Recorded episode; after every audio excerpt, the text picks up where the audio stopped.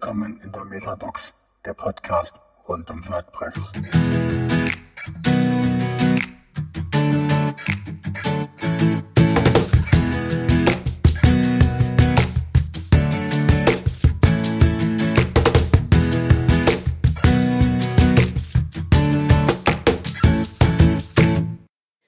Hallo liebe Zuschauer, heute sind wir zu dritt hier im Studio, ne, nicht im Studio, aber so Fanstudio.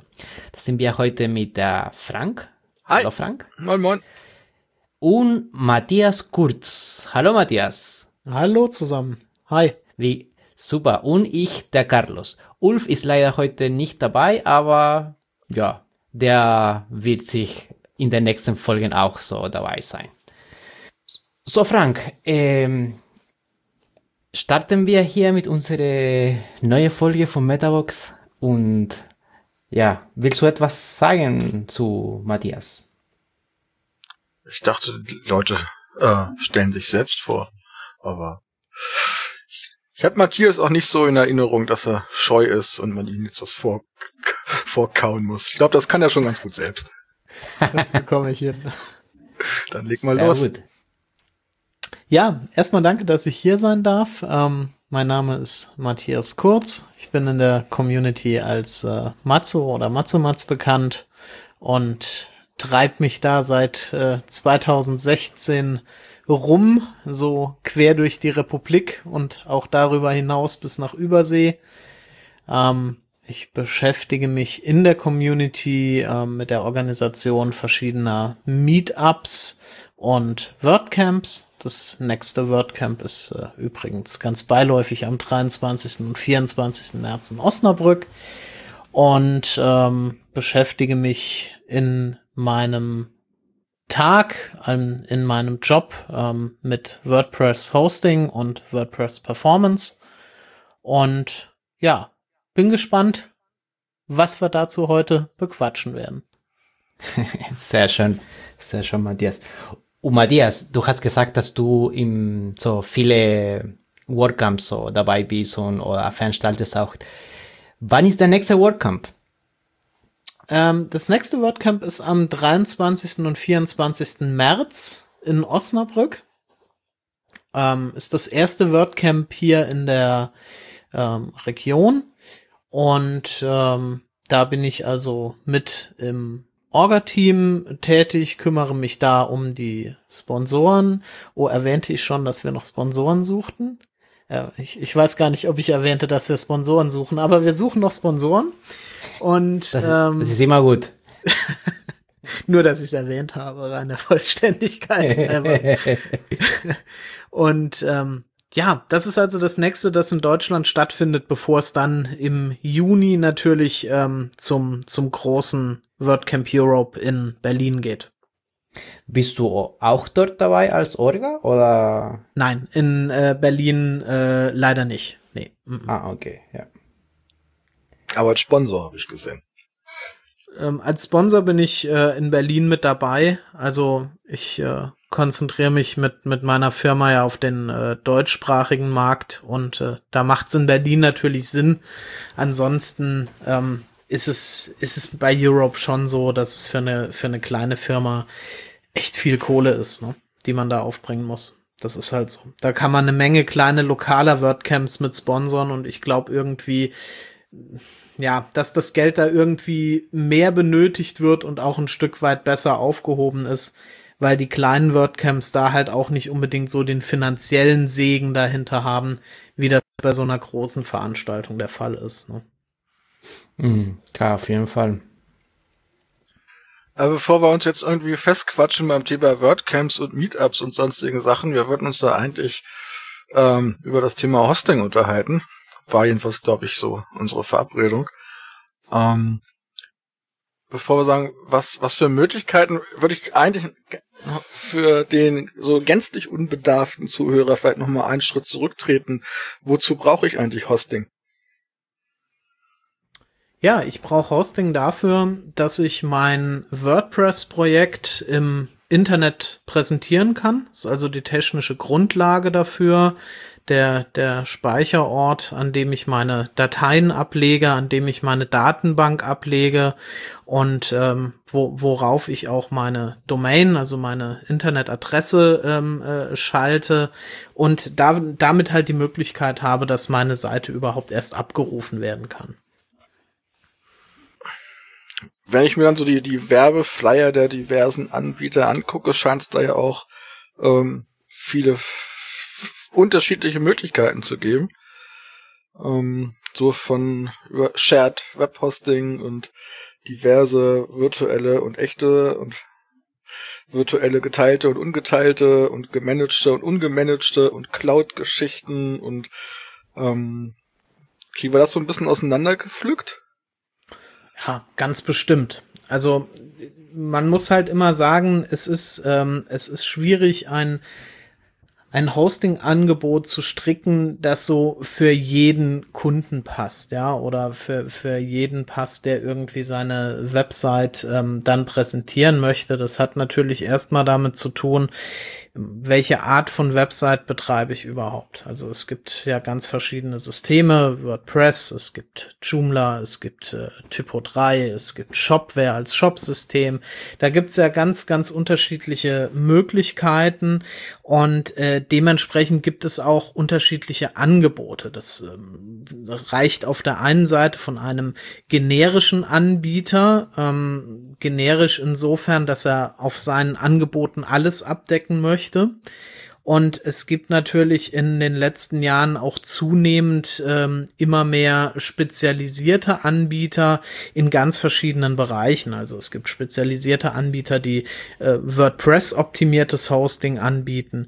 Es gibt spezialisierte Anbieter, die Managed Hosting oder Managed WordPress Hosting anbieten, wo ich also vielleicht als ähm, Kunde äh, gar nicht so viel selbst machen muss oder auch machen kann, wo es dann einfach gewisse Restriktionen Restriktionen gibt, ähm, die aber darin begründet sind, dem Kunden eigentlich Arbeit abzunehmen und im Prinzip ein standardisiertes System bereitzustellen, was seine Vorzüge hat, was natürlich aber auch einfach seine Restriktionen mit sich bringt. Und ähm, darüber hinaus muss man natürlich unabhängig jetzt der Auswahl äh, des Anbieters immer auch irgendwo betrachten, also wie groß ist denn ähm, mein Projekt? Ähm, wie ernst ist es mir damit auch? Ja, das ist eine wichtige Betrachtung, denn ähm, oft ist es also so, dass ähm, dass man irgendwann mal mit einem mit einer kleinen Seite, einem kleinen Blog startet und sich das Ganze entwickelt und größer wird, das Hosting dementsprechend aber nicht angepasst wird. Also das äh, habe ich in der Vergangenheit schon sehr sehr oft bei bei Kunden festgestellt. Ähm, die das dann aber auch gar nicht so wirklich merken, sondern die halt einfach sagen, ja, läuft, läuft, läuft und irgendwann meldet sich halt mhm äh, ein Anbieter und sagt, ähm, ja, irgendwie, man müsste mal gucken, ne, da lässt sich mehr rausholen, bessere Performance erzielen oder die Last deines Systems ist zu hoch. Ähm, ein guter Anbieter kommuniziert halt auch mit seinen Kunden und das nicht nur, wenn es darum geht, die, die Unterschrift für die Bestellung zu bekommen oder die monatliche Rechnung rauszuschicken. Und auch das ist ein wesentlicher Punkt bei Angeboten, worauf man achten sollte, nämlich ähm, komme ich auch mit, mit meinem Anbieter klar. Ja, kann ich mit dem kommunizieren? Ist, ist der Anbieter erreichbar? Geht das schnell, wenn ich Fragen habe? Bedienen die mich gut? Fühle ich mich da wohl? Also das sind alles verschiedene Punkte, die man äh, bei der Wahl da berücksichtigen sollte. Denn letzten Endes ist Hosting so meinem Gefühl nach immer ein Thema, mit dem man sich vielleicht nur am Rande beschäftigt, weil man seinen Fokus auf andere Dinge legt, das aber in der Gesamtbetrachtung einfach elementar wichtig ist. Ich denke auch manchmal, es gibt äh, so einige Personen, die eine kleine Webseite haben und die sind nicht so in der, oh, die sind nicht bereit, so in eine hoch, äh, hochwertige Hosting zu investieren und die, die versuchen einfach so diese ganz günstige 1 Euro, 2 Euro Hosting zu, zu haben. Das, was, was ist deine Erfahrung dazu mit dieser hast du danach so, so solche Personen, kann man danach einfach äh, umwandeln in bessere Hostings? Ja, also sagen wir mal, diese, diese ganz besonders günstigen Angebote haben ja hier und da durchaus auch ihre Berechtigung. Ja, ich weiß früher bei großen Anbietern nannte man das gerne irgendwie so äh, Webvisitenkarte oder ähnliches für 99 Cent oder für 1,99. Wenn da eine statische Seite drauf liegt, ähm, die irgendwie alle Jubeljahre mal abgerufen wird, ähm, dann ist das überhaupt kein Problem natürlich lässt sich auf einem auf einem solchen Hosting aber ein immer größer werdendes Projekt einfach nicht zuverlässig betreiben. Ich hatte vor mhm. nicht allzu langer Zeit äh, die Anfrage, äh, da ging es um einen, um einen großen Anbieter und das war ein recht günstiges Hosting-Paket äh, äh bei einem der größten Anbieter in Deutschland eigentlich. Und da hat der Anbieter dann irgendwann äh, zu der Kundin damals gesagt, so und jetzt stopp, wir sperren deine Seite, weil irgendwie 400.000 Page-Views am Tag und äh, das ist einfach für uns nicht mehr darstellbar. Und äh, da ist es dann halt nur passiert und dadurch hat man den Kunden letzten Endes auch verloren, dass man quasi mhm. gesagt hat, so anstatt aus einem 5-Euro-Paket wie bisher, ähm, wollen wir jetzt, dass du 200 Euro im Monat für einen unmanaged Server bei uns bezahlst bezahlst. Und da gibt's halt viel dazwischen, ja. Aber ich sag halt immer, Hosting hat in Deutschland eine Besonderheit. Es ist hier bei uns immer relativ günstig gewesen und es gilt halt auch beim Hosting wie bei allem anderen, you get what you pay for. Das ist einfach so. Mhm. Also man kann nicht erwarten, dass man auf einem, ähm, sage ich mal, 4,99 Euro Privatkundenprodukt ähm, wirklich verlässlich ähm, eine Businessseite betreiben kann. Also da muss man immer abwägen, was einem wichtig ist.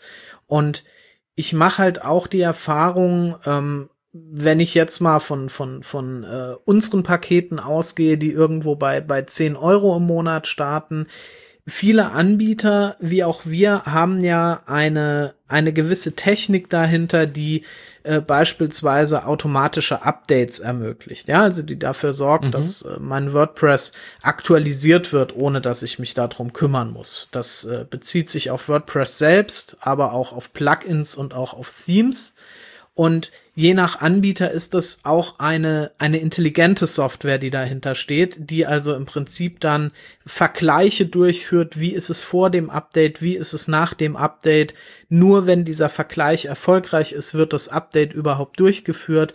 Und das sind alles Funktionalitäten, die auch für kleine Seiten sehr interessant sind und eigentlich auch erschwinglich sind, ohne dass man da jetzt ganz große Investitionen tätigen muss.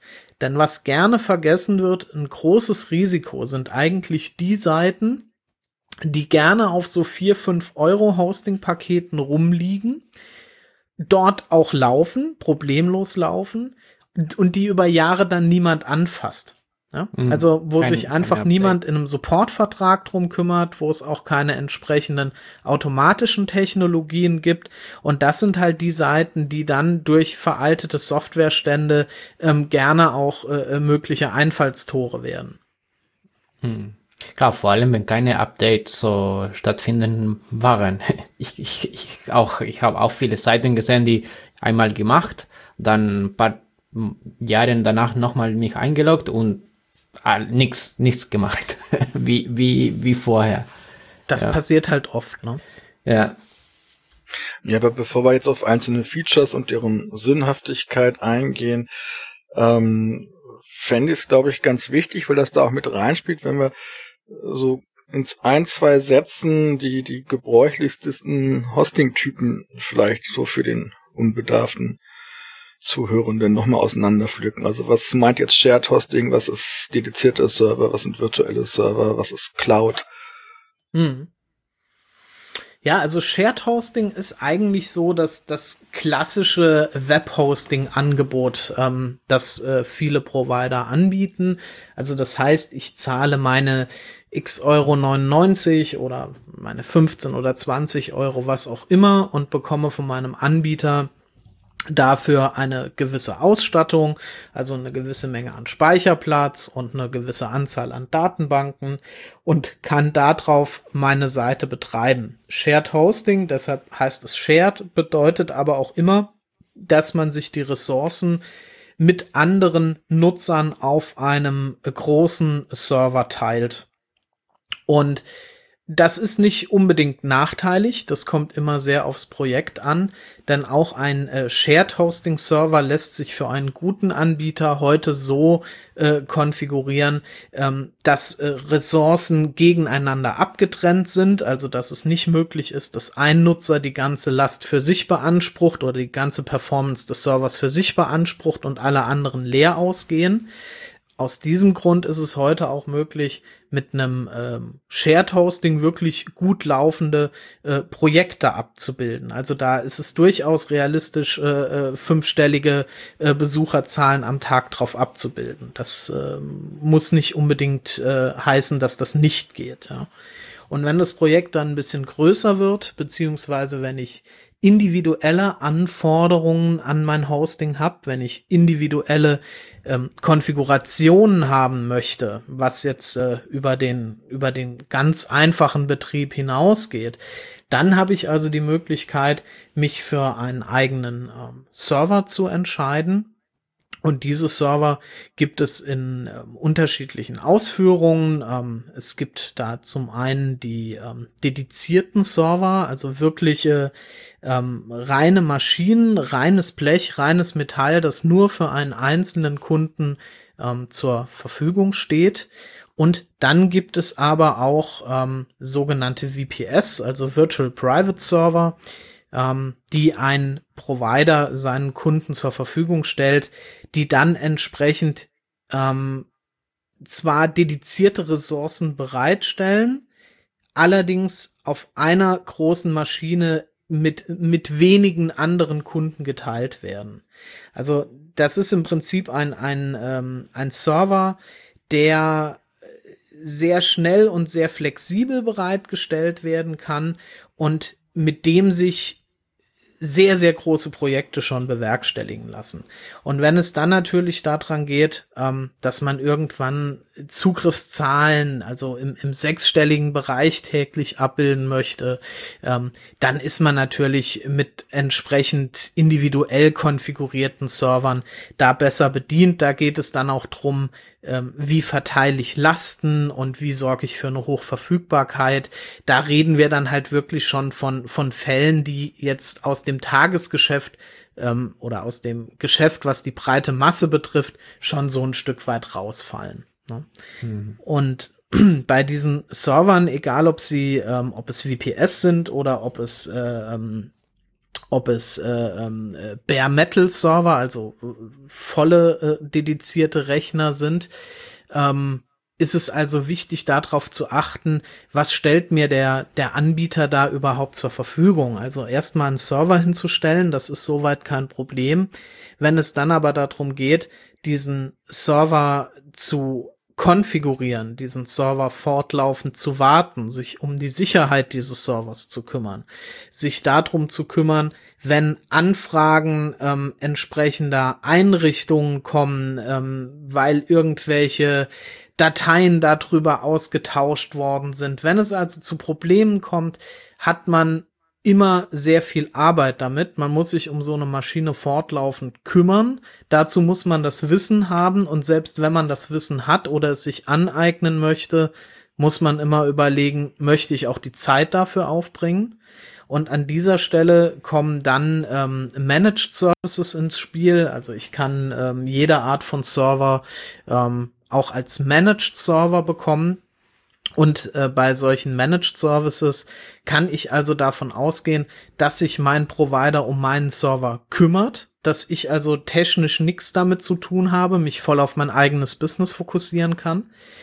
Ähm, es ist allerdings so, dass man da auch sehr genau hingucken muss, was heißt managed. Denn das ist auch bei sehr vielen Anbietern sehr unterschiedlich geregelt. Und da sollte man, wenn man sich für ein solches Produkt interessiert, vorher in jedem Fall beim Provider mal genau nachhören. Ähm, lieber Provider, du sprichst hier von managed. Was heißt denn das im konkreten Beispiel für meinen Fall überhaupt? Ja. Mhm.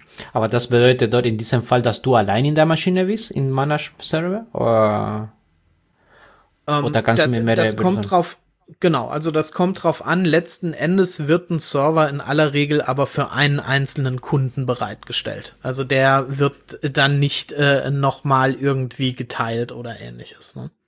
Mhm.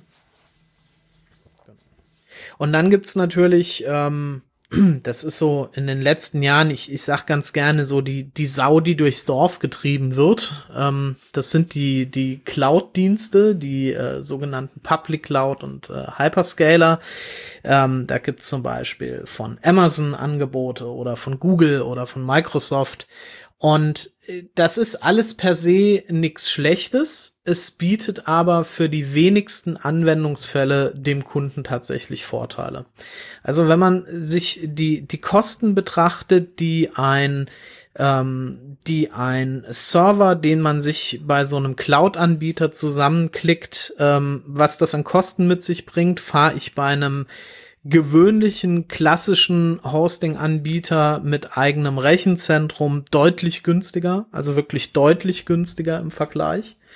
Und was man bei der Cloud-Infrastruktur auch nicht vergessen darf, ist, dass die Leistung gegenüber einer tatsächlich gegenüber eines tatsächlich lokalen Speichersystems ähm, immer noch deutlich zurücksteht.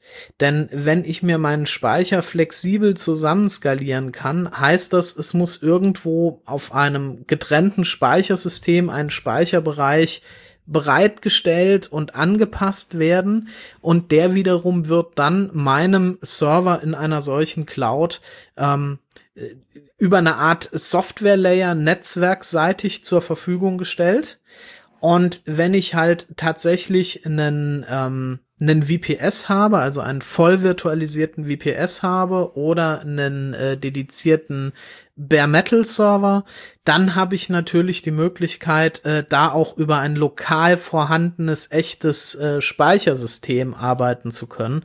Und das macht sich in den Zugriffszahlen auf jeden Fall bemerkbar. Ähm, in den Zugriffszeiten und dadurch auch in den Zugriffszahlen. Ähm, es ist also bei diesen Hyperscalern so, dass die nicht das per se böse sind, aber sie sind auch nicht die Lösung für alle Fälle. Wenn ich jetzt ein Projekt habe, das ähm, beispielsweise in einer TV-Show erwähnt wird oder wo ich eine große Werbekampagne laufen habe und ich möchte jetzt Zugriffe kurzzeitig damit abfangen, dann kann das eine Lösung sein.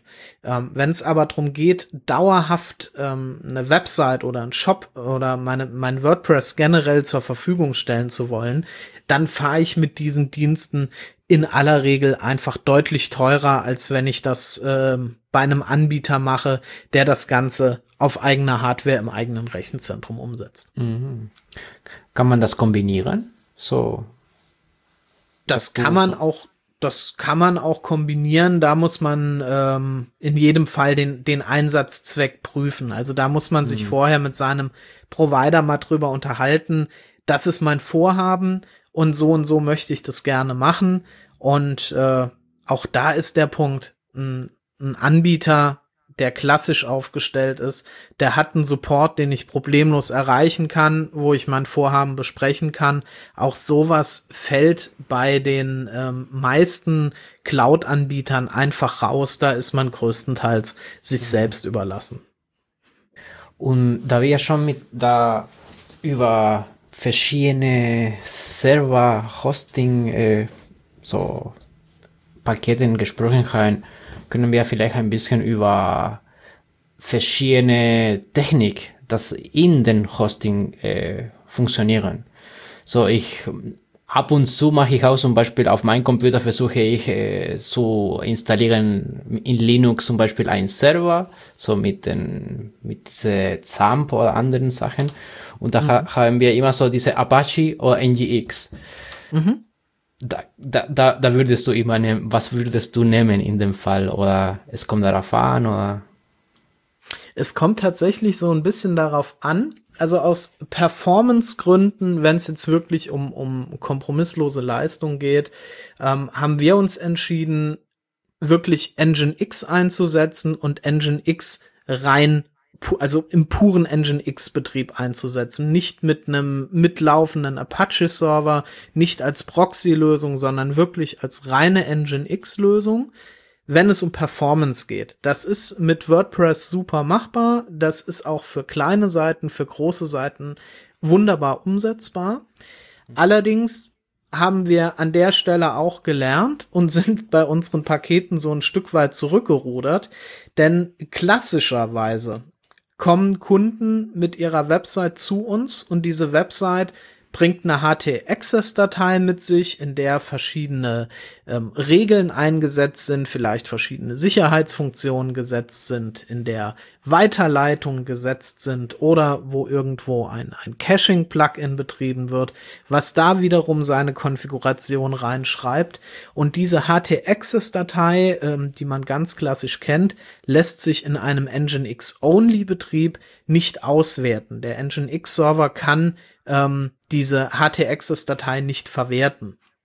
Und deshalb ist es bei uns so gelöst, dass wir standardmäßig im Prinzip eine Kombination aus beiden Servern bereitstellen, ähm, damit die Seite halt nach der Übernahme wie gewohnt weiter funktioniert. Und wir setzen uns dann aktiv mit dem Kunden in Verbindung und äh, empfehlen dann die Umstellung auf einen Nginx-Only-Betrieb und betreuen den Kunden auch dabei. Und es ist in jedem Fall interessant, für jede Website ähm, die Website dazu zu bringen, mit Nginx alleine zu arbeiten. Das sind performance-technisch deutliche Unterschiede gegenüber Apache. Aber äh, man muss da halt schon so ein bisschen wissen, was man tut und sollte sich da vorher auch mit seinem äh, Provider oder seinem Dienstleister, der das Ganze möglicherweise für einen erledigen kann, dann auch mal drüber unterhalten. Aber ist das NGX nicht so verbreitet in der so Hosting-Welt oder? Oder die ja, sagen wir mal Apache so, Klassisch ist natürlich der Apache-Server so, dass, äh, dass der Serverdienst, der da die, die größere Verbreitung hat. Der Nginx nimmt allerdings immer mehr an Fahrt auf. Also Apache reden wir halt von, von wirklich vielen, vielen, vielen, vielen Jahren, die der Server im Linux-Bereich quasi Standard war. Und ähm, Nginx ist halt von vornherein darauf geschaffen worden, wirklich rein auf Performance abzuzielen. Hat viele alte Zöpfe abgeschnitten gegenüber dem Apache, ist aber tatsächlich immer noch nicht ähm, so verbreitet, wie es, wie es der Apache-Server ist.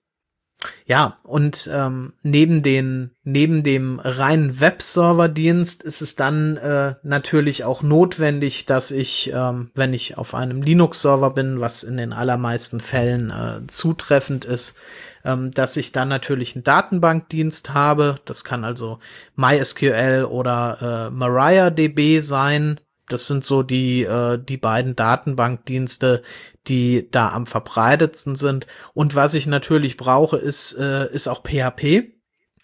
Und bei PHP sollte ich darauf achten, welche Version mir mein Anbieter zur Verfügung stellt. Also ähm, aktuell ähm, noch unterstützt und auch mit Sicherheitsupdates versehen sind äh, die PHP-Versionen 7.1, 7.2 und äh, 7.3, die Anfang Dezember rausgekommen ist.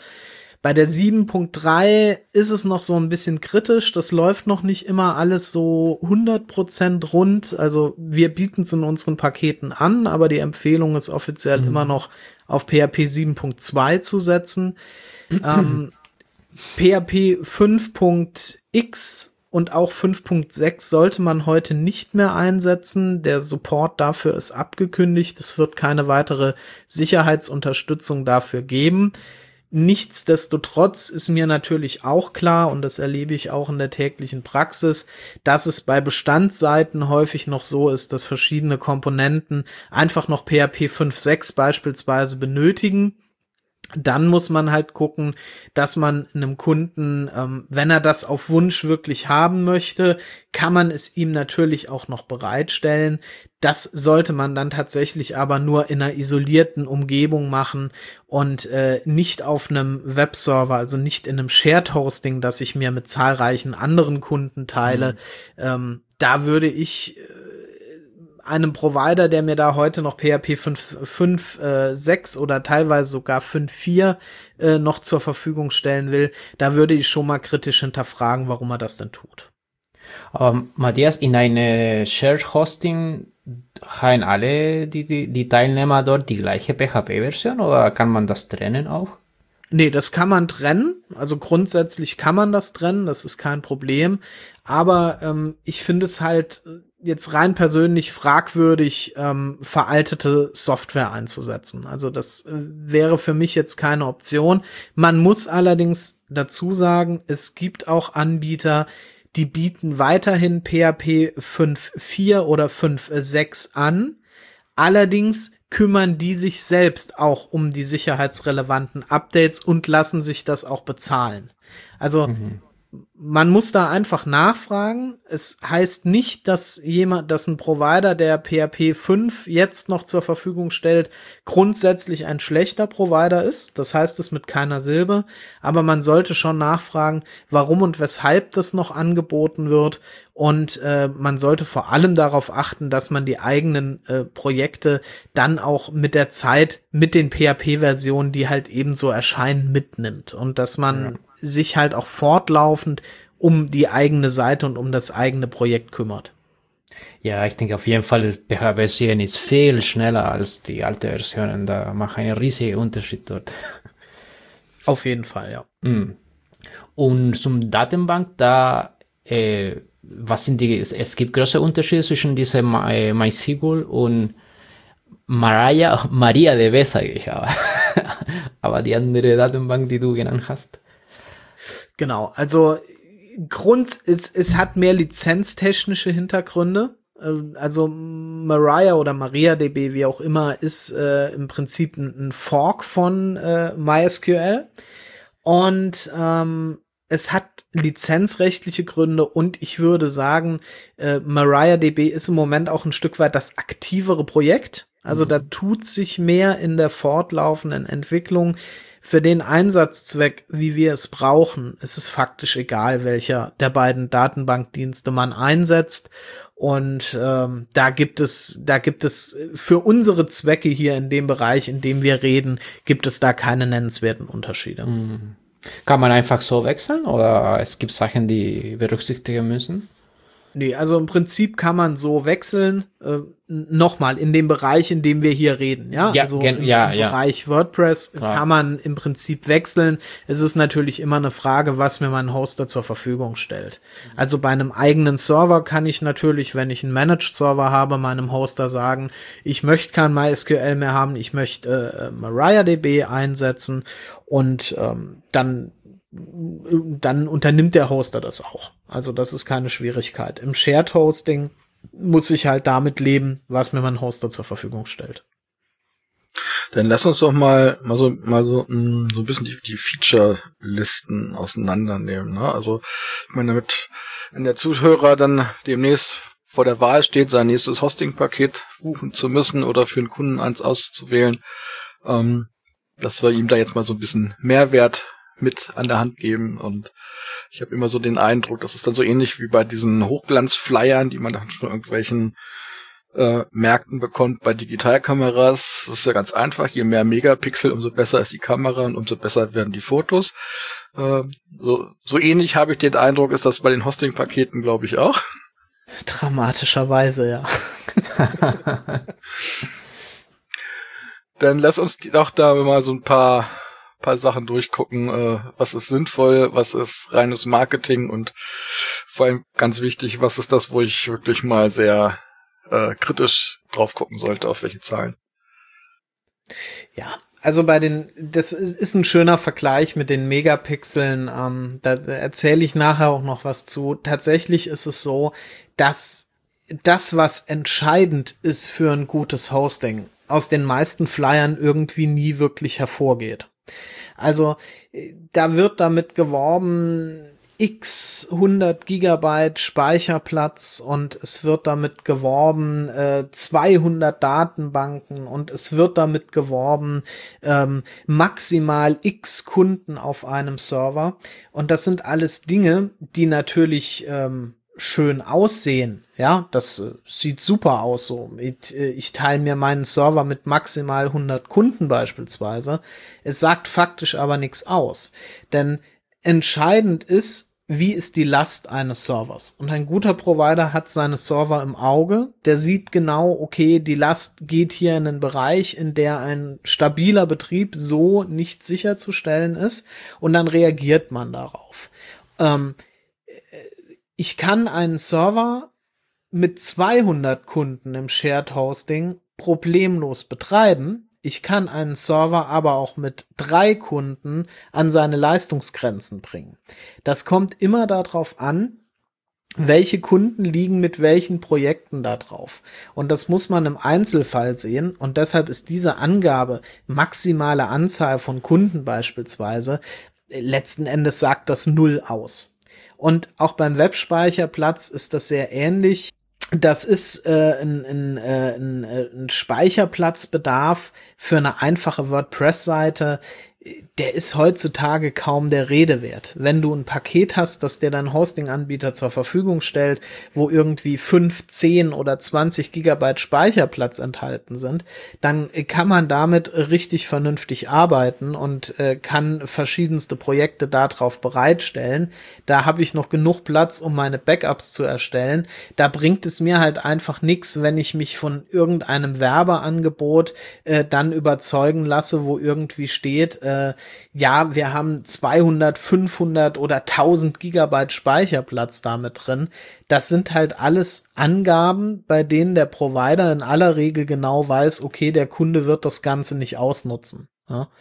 Und auch bei den Datenbanken ist das sehr ähnlich oder E-Mail-Adressen. Es gibt zig Angaben, die du immer in diesen Hochglanzflyern siehst, wo du dir denkst, warum brauche ich in meinem Hosting-Paket 50 oder 100 Datenbanken? Wozu? Also wenn ich den, den, wenn ich wirklich die Anforderung habe, 100 Datenbanken benutzen zu müssen, dann reden wir bei einem Projekt, ähm, was ich einfach äh, in aller Regel auf einem eigenen Server abbilde. Und wenn ich von E-Mail-Adressen ausgehe. Also ich find's super und in Deutschland ist das absoluter Standard, dass mir mein Hosting-Provider kostenlos E-Mail-Adressen zur Verfügung stellt. Das gehört hier einfach zum guten Ton und das gehört dazu und der Kunde erwartet das auch. Er fragt gar nicht danach, er erwartet das.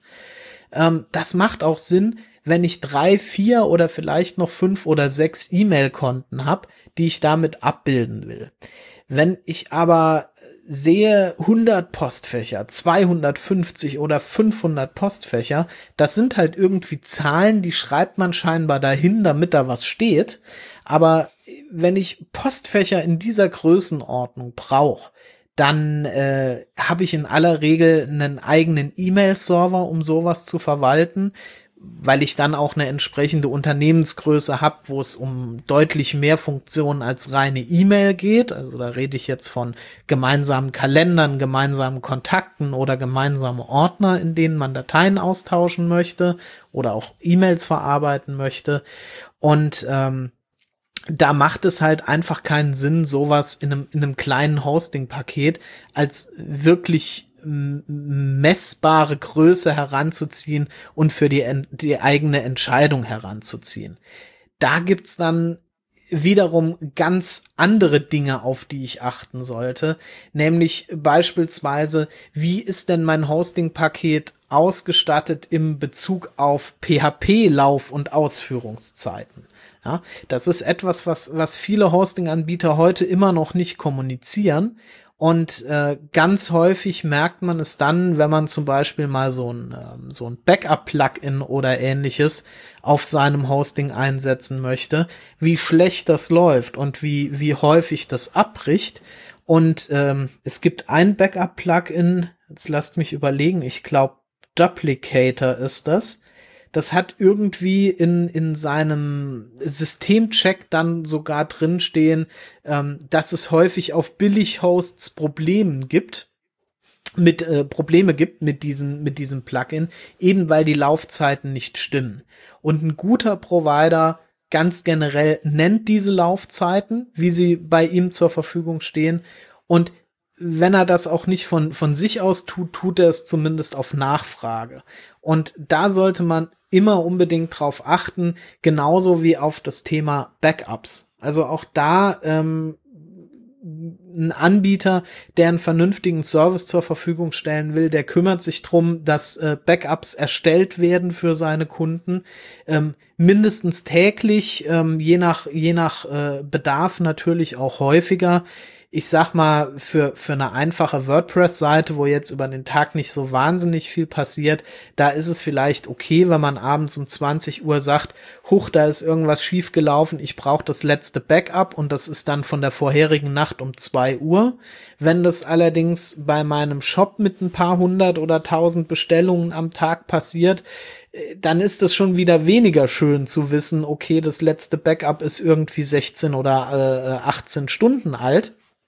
Ähm, da muss man natürlich drauf achten, äh, bietet mein Provider Backups überhaupt an und in welcher Häufigkeit bietet er diese auch an. Genauso ist bei den Backups wichtig, wie lange hält der Provider die denn vor? Denn auch da ist es so, dass mir nur ein Backup von der letzten Nacht auch nicht unbedingt was bringt, wenn ich zum Beispiel merke, huch, da ist ein Fehler vor sechs oder sieben Tagen passiert. Und auch da gibt es Unterschiede, ähm, auf die man auf jeden Fall achten sollte, genauso wie auch die Möglichkeit zu haben, so ein Backup selbst sehen zu können, dass es angelegt wurde, dass es also da ist. Ähm, ist ein Wunsch, der, der auch an uns super oft rangetreten an, oder äh, rangebracht wurde von Kunden und äh, dem wir jetzt auch nachkommen.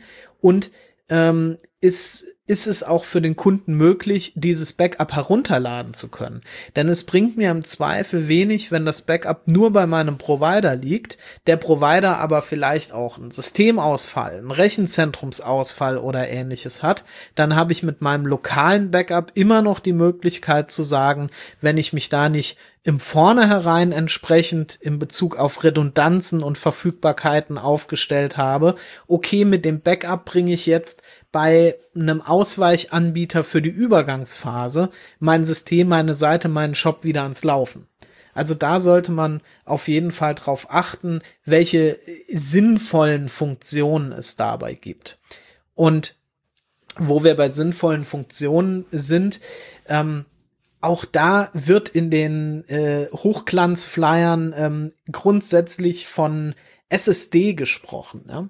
SSD ist für mein Empfinden heute Standard. Ich möchte kein Webprojekt bei einem Anbieter betreiben, der immer noch auf äh, herkömmliche Festplatten in diesem Bereich setzt, gerade wenn es auch um Datenbanken geht. Und ähm, SSD sagt aber im ersten Moment überhaupt nicht äh, viel aus. Ja, also das ist äh, ein, ein Ferrari ist ein Auto, ein Maserati ist ein Auto und ein VW Polo ist ein Auto. Und ich muss natürlich schon dann auch mal hinterfragen, ja, was meint der Anbieter denn mit SSD genau? Also da, da gibt es äh, unterschiedliche Dinge, auf die man achten sollte. Zum Beispiel sind diese, also welche Datendurchsatzraten bieten die SSDs. Das ist natürlich alles etwas, was für denjenigen oder diejenige, die jetzt einfach nur ein Hosting haben möchte, erstmal nicht das ist, was einem ins Auge fällt. Wenn es aber um ambitionierte Anwendervorhaben geht oder erst recht, wenn es um professionelle Dienstleister geht, dann ist das auf jeden Fall ein Punkt, ähm, den man in die Betrachtungen, die Wahl des Hosting-Anbieters ähm, aufnehmen sollte. Und gerade in diesem professionellen Dienstleistungsbereich habe ich teilweise wirklich noch das Gefühl, ähm, dass da vielen Leuten gar nicht klar ist, welche Empfehlungen ihren Kunden sie eigentlich aussprechen und dass es da wesentlich geeignetere Lösungen mittlerweile gibt, die gar nicht unbedingt äh, äh wesentlich teurer sind. Ja? Ich sei lange, dass ich kein Hosting suche, aber ich hatte, ich kann mir erinnern, so vor zwei oder ein, eineinhalb Jahren war immer die, das Problem, dass zum Beispiel nicht viele Hoster-Anbieter diese Let's Encrypt angebo angeboten haben. Hm. Wie, sieht du, wie sieht das jetzt aus? Also das hat sich mittlerweile Gott sei Dank geändert. Ähm, ich stelle fest, dass immer mehr Hosting-Anbieter ähm, ganz selbstverständlich Let's Encrypt äh, zur Verfügung stellen. Es gibt immer noch ähm, Anbieter, die das nicht tun und die auch für ein ganz einfaches äh, Domain-validiertes Zertifikat äh, monatlich Geld haben möchten. Ja, das ist deren gutes Recht. Also es gibt kein, kein, keine Pflicht, Let's Encrypt bereitstellen zu müssen als Provider. Auf der anderen Seite weiß ich nicht, ob meine Entscheidung als Kunde dann auf einen solchen Anbieter fallen würde, der das im Jahr 2019 immer noch nicht anbietet. Ja, aber macht eine, eine große Unterschied, ein, so sagen wir, ein günstiges Zertifikat bei einem anderen, ein Provider im Vergleich zum Let's Encrypt oder es gibt so weniger Unterschiede? Also Von der gleichen, so Enkry diese Enkryptierung, ich weiß nicht wie genau. Mhm. Also man muss bei den Zertifikaten so ein Stück weit unterscheiden. Es, es gibt im Prinzip drei nennenswerte Zert äh, Kategorien von Zertifikaten. Das ist einmal das äh, Domain-validierte Zertifikat. Es gibt einmal ein organisationsvalidiertes Zertifikat und es gibt einmal ein Zertifikat mit äh, erweiterter Validierung. Die ähm, Unterschiede dabei sind das domainvalidierte Zertifikat, was die meisten sehr günstigen Zertifikate und auch ein Let's Encrypt Zertifikat letzten Endes ist, ist eine, ist ein Zertifikat, bei dem einfach nur geprüft wird, ist derjenige, der dieses Zertifikat beantragt, ähm, äh, verwaltungsberechtigt, zugangsberechtigt zu dieser Domain und es wird eigentlich nur geprüft, stimmt der Antrag zu dieser Domain.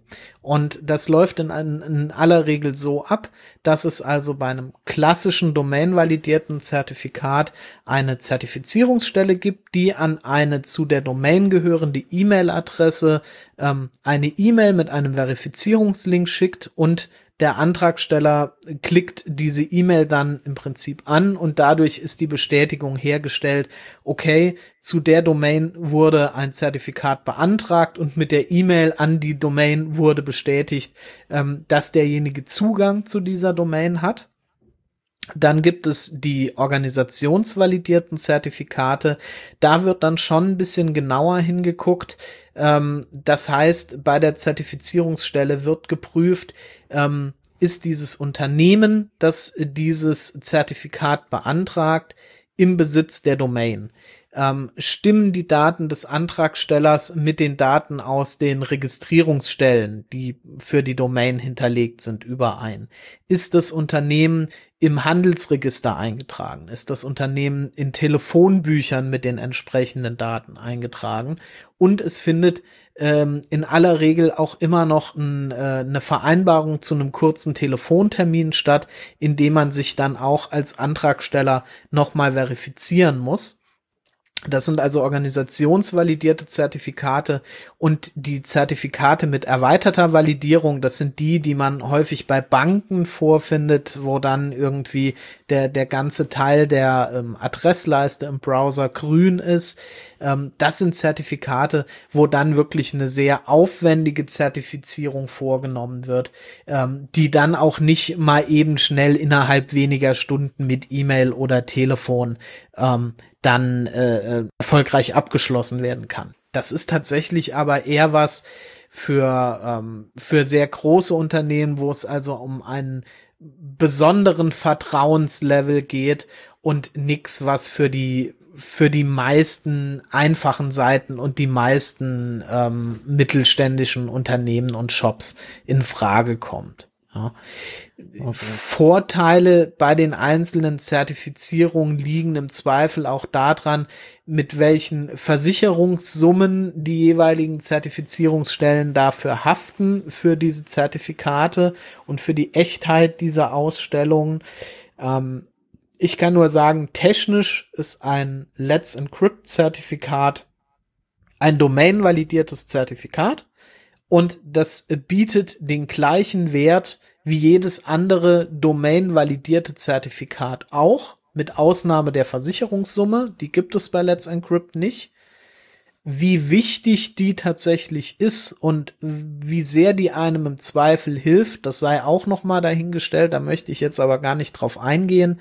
Und was man bei Let's Encrypt noch beachten sollte, ist, dass die Zertifikatshaltezeit ähm, bei 90 Tagen liegt und das Zertifikat danach dann auch verlängert werden muss.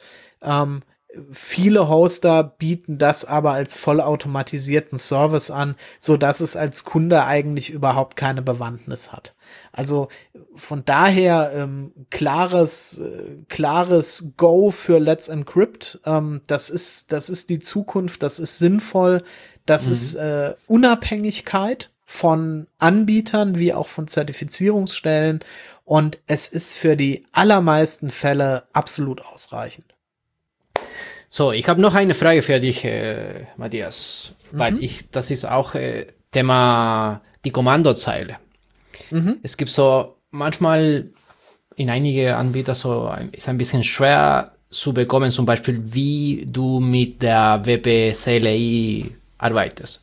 Und ich denke, das macht so einen Unterschied, wenn du richtig in einen Provider, der spezifisch mit WordPress arbeitet und andere, die nicht mit WordPress, äh, WordPress arbeitet. So, äh, ist so, so schwer, ein, ein, die, diese in eine, zum Beispiel Share Hosting, eine Kommandozeile zu benutzen oder wie sieht das aus? Ja, also sagen wir mal, in einem, in einem Shared Hosting ähm, geht es ja natürlich auch darum, Kundenbereiche voneinander zu trennen. Ja, also eine Kommandozeile mhm. bietet ja immer auch eine gewisse, einen gewissen Funktionsumfang. Und es muss natürlich sichergestellt sein, dass ein Kunde über die Kommandozeile nicht in den Kundenbereich eines anderen Kunden zum Beispiel reinkommt und da auf irgendwelche Dateien Zugriff hätte. Deswegen regelt man das im Shared Hosting Bereich eigentlich so, dass man das über eine sogenannte Crooted Umgebung macht. Und da ist also sichergestellt, dass, ähm, dass der Nutzer nur in, in seinem Bereich, in seinem Benutzerbereich ähm, entsprechende Rechte hat. Diese Rechte sind aber verglichen mit einem vollwertigen SSH-Zugang im Shared Hosting Bereich tatsächlich immer ein Stück weit ähm, limitiert. Also man kann da alles machen, was jetzt ähm, Dateioperationen angeht, also kopieren und äh, verschieben oder eine, eine, eine SQL-Datenbank importieren oder eine SQL-Sicherung erstellen oder ein Archiv entpacken. Also all die normalen Arbeiten, die man so im täglichen Betrieb da irgendwo verrichtet, die lassen sich auf einer Shell ähm, auch im Shared Hosting ähm, erledigen. Wenn es natürlich darum geht, dass man wirklich jetzt einen erweiterten Funktionsumfang haben möchte, dann sollte man schon auf ein ähm, auf einen VPS oder einen ähm, Bare Metal Server ausweichen, weil ich da dann halt auch als Nutzer die volle Macht und die die volle Funktionalität von einer Shell entsprechend nutzen kann. Ne? Mhm. Und was WPCLI angeht, ähm, ist es ähm, auch immer Provider-abhängig. Ähm, bei uns ist es so, dass wir ja das äh, WordPress Toolkit ähm, bereitstellen, in dem sich also Dinge wie ähm, Staging-System auf Klick oder Dinge wie automatische Updates oder Dinge wie WordPress-Installation ähm, wirklich auf Klick sauber durchführen lassen. Das ist im Prinzip ein, ein grafisches Frontend, wo ein WPCLI ähm, darunter liegt und um, im Hintergrund arbeitet da auch ein WPCLI. Ja? Mhm. Und äh, ich gebe dir recht, gerade wenn es um die Verwaltung größerer Projekte geht, ist das eine super Sache. Und äh, wenn ein Anwender da äh, fit im Umgang mit ist ähm, und einen eigenen Server zur Verfügung hat, wo er einen äh, unlimitierten SSH-Zugriff äh, hat, also einen unlimitierten Kommandozeilen-Shell-Zugriff hat, dann ist das, äh, ne, dann ist das ein super Tool. Matthias, wo finden wir dich im Slack oder in Twitter oder wo bist du? wo können wir dich finden? Also, im Slack findet man mich unter Matzomatz, im ähm, deutschsprachigen Slack. Unter Twitter findet man mich unter Matzo.io, also IO. Ähm, wo bin ich denn noch zu finden? Auf Mastodon bin ich zu finden. Die ganze Welt sollte zu Mastodon kommen. Unter ähm, Matzomatz ebenfalls, also matzomatz.wp-social.net. Und per E-Mail erreicht man mich unter mail at matzo.io und ich bin eigentlich so überall zu finden, wo sich die Community so rumtreibt. Am liebsten persönlich auf dem nächsten Meetup oder äh, dem nächsten WordCamp. Matthias, vielen Dank für deine Zeit und deine Geduld. Sehr gerne. Hat Spaß gemacht, hier zu sein. Dann bleibt uns nur noch Tschüss zu sagen. Ja, Jawohl. ich danke euch und äh, wir sehen uns ja dann ganz bestimmt spätestens im, im März in Osnabrück. Ja, Carlos und ich Auf jeden Fall, ja. Super, schön. Das freut mich. So, Matthias, vielen Dank und bis zum nächsten Mal. Bis dann. Tschüss. Tschüss. Ciao.